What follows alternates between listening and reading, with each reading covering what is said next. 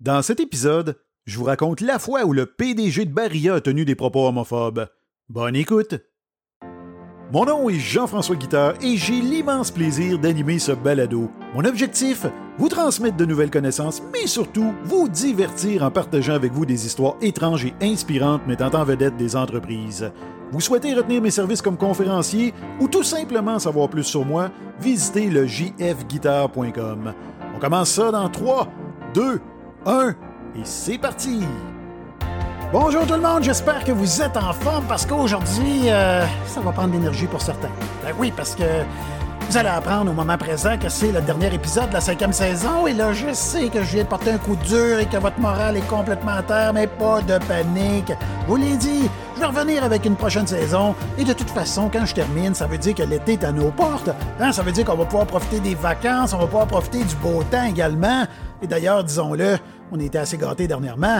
la semaine dernière, on a eu des 36, 37, même des 38 degrés un peu partout au Québec, ce qui nous a permis de battre des records d'attente de 1800. Quand même pas rien, ça.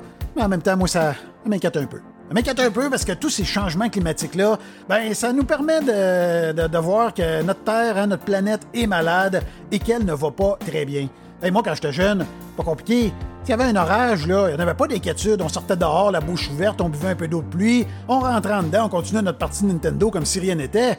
Et aujourd'hui, pas compliqué, si t'as le malheur de sortir dehors, la bouche ouverte, il euh, y a des chances que tu perdes tes dents, tellement l'eau est acide. Ça, c'est si le vent t'emporte pas. Hey, moi, la dernière fois, je me suis ramassé à 5 km de chez nous. T'es obligé de revenir sur le pouce, c'est pas des farces. Bref, tout ça, ça m'inquiète. En fait, moi, quand j'étais jeune, des phénomènes euh, climatiques importants, on voyait pratiquement pas ça. Et les seules tornades qu'on voyait, c'était au cinéma. Ceux qui ont mon âge, j'allais vous rappeler de Twister. Il y a un chef-d'œuvre pour notre époque, un film où des chasseurs de tempêtes, hein, des chasseurs de tornades essayaient de rentrer au cœur de l'une d'elles, une F5, si je me rappelle bien, qu'elle appelait. des tornades extrêmement puissantes. Et là, on voyait ça et on se disait que c'était impossible de voir ça du côté du Québec. Mais il faut se rendre à l'évidence qu'on est rendu là en l'espace de quelques années seulement. On est victime, nous aussi, de catastrophes, que ce soit des inondations, des tornades, etc. Bref, faut faire attention à notre planète. Et là, justement, je parlais de Twister et euh, ben, je, me suis dit, je vais aller voir sur Internet pour voir, euh, c'est en quelle année, non, ce film-là est sorti? C'est en 1996. Et là, pour me rendre compte par le fait même qu'on travaillait sur un autre film, Twister, donc une genre de suite qui devrait sortir en juillet 2024. Donc, pour ceux qui ont connu Twister, ben, sachez qu'il va y avoir une suite en 2024. Donc, mettez ça à votre agenda, une petite soirée au cinéma qui risque d'être intéressante. Bon, aujourd'hui, on a une histoire à raconter, hein, la dernière de la cinquième saison, et c'est une histoire vraiment intéressante parce qu'elle se termine bien, et elle débute le 26 septembre 2013, alors que des dizaines de milliers d'Italiens qui écoutaient en direct l'émission La Zanzara, qui était diffusée sur les ondes de la Radio 24, et l'animateur reçu ce jour-là, Guido Barilla. Et qui est ce Barilla? Eh bien, c'est le PDG de l'entreprise du même nom, soit le plus grand producteur de pâtes au monde. Et l'entrevue allait bon train, hein, alors que Barria discutait de divers sujets, comme l'héritage familial de l'entreprise, mais soudain, l'homme d'affaires et père de cinq enfants, qui détient 85% de l'entreprise familiale avec ses frères et sœurs, y alla d'une déclaration fracassante. En fait, il dit ceci Je ne ferai jamais de publicité avec une famille homosexuelle, non pas par manque de respect, mais parce que nous ne sommes pas d'accord avec elle. Il ajouta qu'il était favorable au mariage entre homosexuels, mais opposé à l'adoption par des parents de même sexe. Et il termina en mentionnant que les homosexuels qui n'étaient pas d'accord avec ses propos étaient libres d'acheter une marque concurrente. Eh bien, les propos homophobes de Barria enflammèrent rapidement les réseaux sociaux. Il y a plusieurs internautes qui s'amusèrent à parodier des publicités de la marque. Il y en a d'autres qui postèrent des photos de sacs de poubelles remplis de pâtes Barilla sur la page Facebook de la marque, tout en mentionnant qu'ils allaient dorénavant acheter les pâtes d'un compétiteur. Il y a même la prestigieuse université Harvard qui retira les pâtes Barilla de ses réfectoires alors que les principaux détaillants aux États-Unis et en Europe demandèrent à l'entreprise de clarifier sa position donc, moins de 24 heures plus tard, le PDG de Barilla publia un communiqué de presse dans lequel il présenta ses excuses, mais ceci n'apaisant en rien la colère des gens Il y a plusieurs personnes, incluant de nombreuses célébrités, qui appelèrent au boycottage mondial de la marque, et c'est le cas de l'actrice et militante américaine Chrissy Teigen, qui publia le message suivant sur son compte Twitter Barry a le droit de croire ce qu'il veut et j'ai le droit de boycotter l'entreprise ou de financer entièrement un film pornographique gay réalisé dans une baignoire remplie de linguines.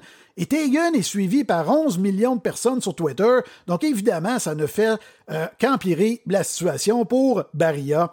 Et il y a Claudio Colzani, qui avait rejoint l'entreprise à titre de directeur général un an auparavant, qui se montra très inquiet suite aux propos de son patron. Bien que les pertes financières furent marginales, la réputation de l'entreprise fut entachée. D'ailleurs, en 2014, Barilla perdit 21 places dans le classement annuel des entreprises établies par le Reputation Institute.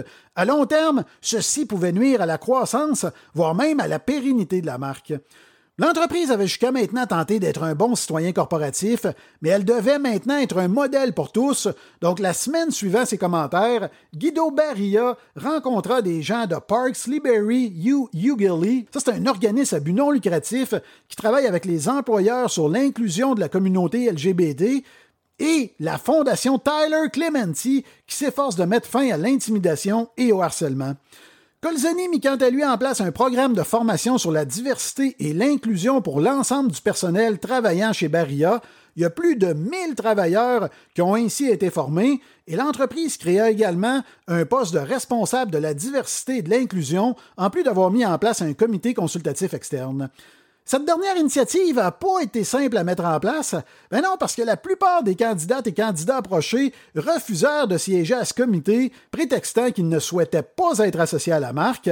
Et c'est le cas de David Mixner. Ça, c'est un auteur américain et militant des droits civiques qui fut nommé l'homosexuel le plus puissant d'Amérique par le magazine Newsweek. Et âgé aujourd'hui de 76 ans qui s'était joint au mouvement de boycottage de la marque, refusa à quatre reprises de rencontrer Guido Barilla avant d'accepter par faveur personnelle pour un ami qui travaillait dans les relations publiques et les deux hommes se rencontrèrent dans un restaurant new-yorkais près de Times Square, et à son arrivée, Mixner aurait demandé au serveur d'accélérer le service afin qu'il puisse partir dans l'heure, mais au final, lui et Barilla passèrent quatre heures à table. Donc Mixner raconta la douleur qu'il avait ressentie du fait de son homosexualité. Il s'est notamment éloigné de sa famille pendant trois ans, il a perdu son emploi et il a même été la cible d'un cri et Barilla raconta quant à lui que sa famille avait une longue histoire de lutte contre l'injustice, son père ayant été impliqué dans la résistance contre le régime fasciste italien dans les années 1940. Suite à leur rencontre, Mixner devint l'un des plus proches confidents de Barilla, notamment sur les questions de diversité. De plus, la compagnie verse désormais à Mixner une allocation annuelle de 25 000 pour siéger au conseil consultatif. Elle a également parrainé certaines de ses pièces, dont les recettes furent versées au Haley Farney Center. c'est une organisation basée à New York qui aide les jeunes homosexuels sans abri à trouver un refuge et aux efforts visant à faire progresser l'égalité des mariages en Italie.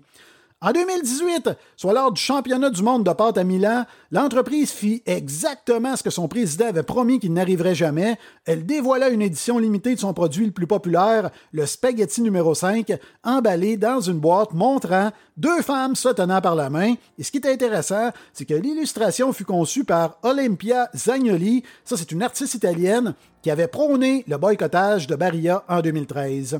Quelques semaines plus tard, l'entreprise présenta un court métrage. On y voit des images de Mixner et de Barilla défiler pendant qu'un narrateur mentionne que le PDG de la plus grande marque de pâte mondiale a appris que l'amour est aveugle car il ne fait aucune distinction par rapport au sexe, à la religion ou à la race d'une personne. Eh bien, c'est ce qui m'a fait à cette histoire. J'espère que vous avez apprécié cette histoire et cette dernière saison. Et euh, là, je dois, je dois vous dire quelque chose. Là, c'est l'été. J'aurais pu le choix, j'aurais pu la chance en fait de vous le répéter, mais c'est votre dernière occasion de pouvoir aller voir mon site web, le jfguitar.com, pour réserver mes services comme conférencier pour l'automne, hein, pour un événement d'affaires. Là, je parle pas de n'importe quel conférencier, là. Je parle de quelqu'un de dynamique, quelqu'un qui va être en mesure de transmettre des nouvelles connaissances et de motiver vos équipes. Allez voir ça sur mon site web, jfguitar.com. Là, je sais également que les vacances d'été arrivent. Ça, ça veut dire qu'il y en a plusieurs qui vont relaxer dans leur hamac, sur le bord d'une piscine, avec un bon livre. Et là, si vous en cherchez un, ben ça, ça donne que je viens de publier mon deuxième 25 histoires étranges qui mettent en vedette des entreprises. Vous pouvez vous le procurer facilement en allant sur le jfguitar.com dans ma section livre. Vous allez avoir tous les détails. aussi, il y, a une chose, il n'y a plus de niaisage à faire. Là, là c'est faut que ça se fasse aujourd'hui. Si vous n'êtes pas abonné à Drôle d'affaires, faut le faire. Vous pouvez le faire sur, euh, euh, ben, Google Podcast, sur Spotify, sur Apple Podcast. Il y a des boutons Suivre, m'abonner. Cliquez là-dessus et Drôle d'affaires va se retrouver dans votre bibliothèque. Vous ne manquerez plus aucun épisode et surtout, vous serez avisé lors du lancement de la prochaine saison. Sur ce, je tiens à vous remercier encore une fois de me suivre, d'être présent, de me laisser des évaluations positives hein, sur Apple Podcast ou sur Spotify ou encore de m'écrire. Ça me fait toujours extrêmement plaisir, je le dis et je le répète. C'est grâce à vous que je continue cette belle aventure-là. C'est parce que vous me motivez, vous me démontrez que vous appréciez ce que je fais. Donc, je vous remercie, je vous souhaite un super bel été et je vous retrouve quelque part à l'automne.